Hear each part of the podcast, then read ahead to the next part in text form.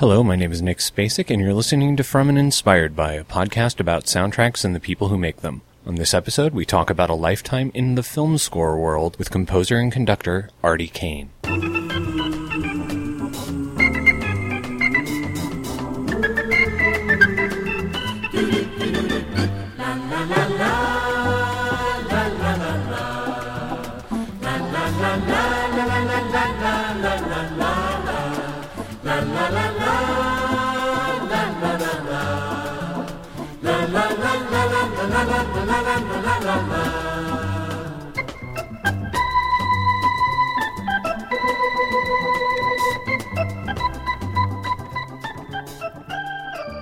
Artie Kane composed the music for over 250 television shows, conducted scores for 60 motion pictures, and had eight marriages in a career spanning over eight decades. At the end of last year, Kane released his memoirs, entitled Music to My Years Life and Love Between the Notes. In the book, out now from Amphora Editions, the musician recounted his life in Hollywood and New York as a child prodigy, composer, and conductor, working with such stars as Frank Sinatra, Henry Mancini, John Williams, and Quincy Jones.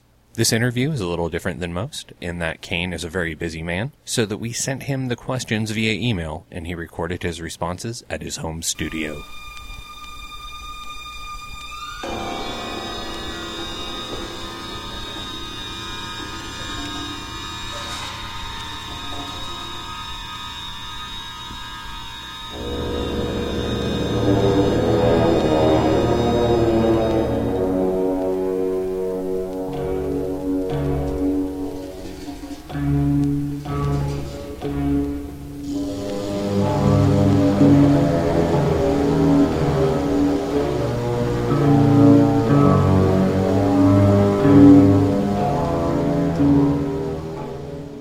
I find it amazing that you've had such a career that recording with Frank Sinatra on one of his most seminal albums is limited to three pages. The memoir was about my search for love and my obsession with finding a career in music, so I picked stories that would move that journey along. Many of the anecdotes I used are amusing and good relief from the angst of my personal life.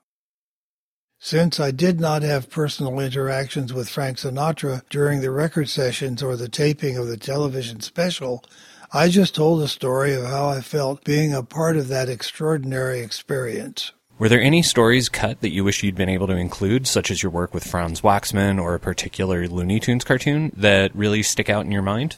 I hardly recall the sessions with Mr. Waxman, which were at the beginning of my time in the studios.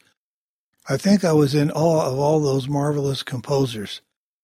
There were wonderful stories about the musicians and several about the leaders and heads of music departments. Many would have resonated with my colleagues, but the length of the book was a consideration as well as following the purpose of the book. I don't mind relating this one. On the scoring stage at 20th Century Fox, I told the orchestra to break for lunch on one of my Love Boat sessions. As I followed the musicians out the stage door, I saw the great jazz pianist Oscar Peterson and stopped to say hello. We went into the sound booth, sat down, and talked about what he was up to and about his recordings with Ray Brown, one of my favorite bass players and a good friend. Oscar asked if he could stay to listen to a couple of cues before his meeting on the lot. I was flattered and said sure. Rocky Moriana, head of Aaron Spelling Music Department and music editor on Love Boat, came back early and walked into the booth. I said, Rocky, I'd like to introduce you to the incomparable Oscar Peterson. Reaching to shake Oscar's hand, Rocky said, Hello, Oscar. You're in my chair. On that note, what was the process of putting together Music to My Years? Was it sitting down and letting the stories come, or were you prompted in an interview style? I told Joanne I wanted to write my autobiography, so she brought home a pack of yellow legal pads and some of my favorite JG music writing pencils. I began to fill the paper with thoughts about the path I took and showed several pages to Joanne. She said, Who's writing this? It doesn't sound like you and it's not funny. When she told her friend and writing teacher Marion Blue about it, Marion said she'd be glad to interview me. We recorded hours of questions and answers and stories then had them transcribed. In addition to Marion Blue, your wife Joanne also helped with putting together your memoirs. How helpful was it to have someone who knew you so well as part of the process? Not only does Joanne know the family history, after we'd been married four years, my uncle and cousin sent Joanne a box with all the photos and newspaper clippings from my childhood contests and competitions. They also sent family photos and letters I'd written to my mother while on the road. I guess they figured that this marriage might work out. Joanne is a researcher.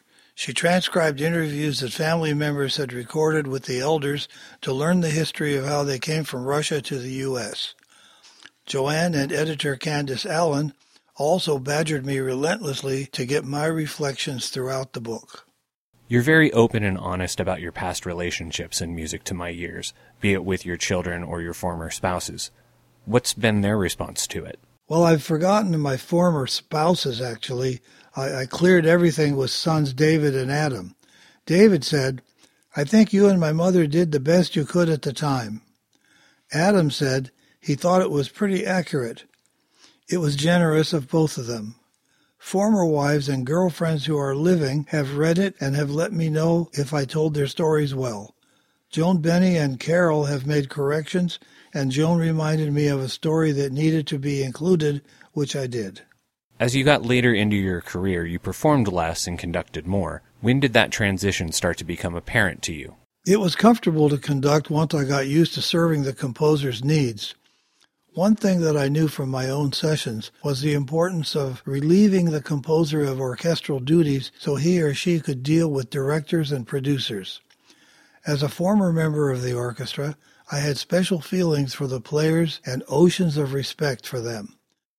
I also enjoyed telling jokes and stories during those long breaks when discussions were going on in the recording booth.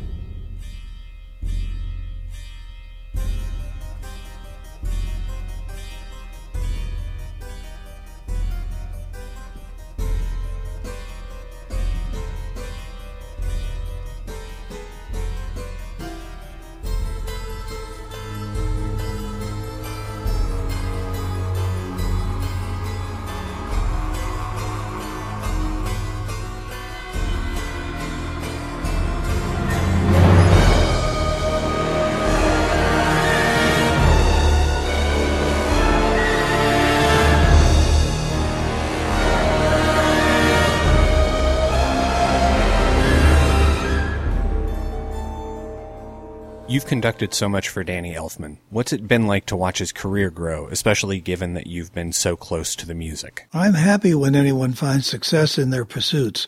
I'm also pleased to have contributed in some way. How often do you go see the films for which you've worked? Never. I'm a member of the Academy, so I receive all the screeners and watch them in the comfort of our home theater. When you first held the book in your hands, what was it like having your life story in front of you? It felt great. I love talking about myself. Seriously, I felt grateful to be able to tell it. Perhaps it'll encourage others to hold on to their dreams. Thank you so much for doing this, Mr. Kane. It's been a pleasure. Thank you, Nick, for your interest in my book and for interviewing me.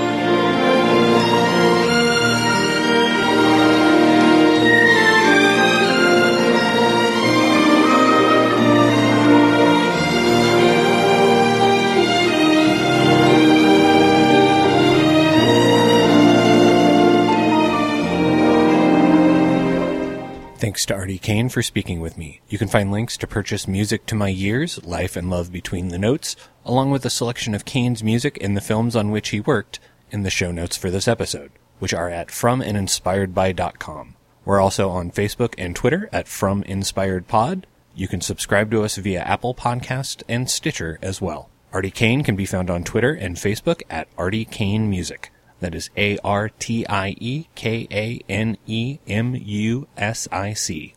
Please hit up the website and click on the Give Us Money button to help pay for web hosting and long distance fees, and remember to leave us a review on Apple Podcasts and Stitcher. We'll be back in two weeks talking with Bobby Asiya of Made in Japan about the band's appearance in the 1980s slasher New Year's Evil. Until then, thanks for listening.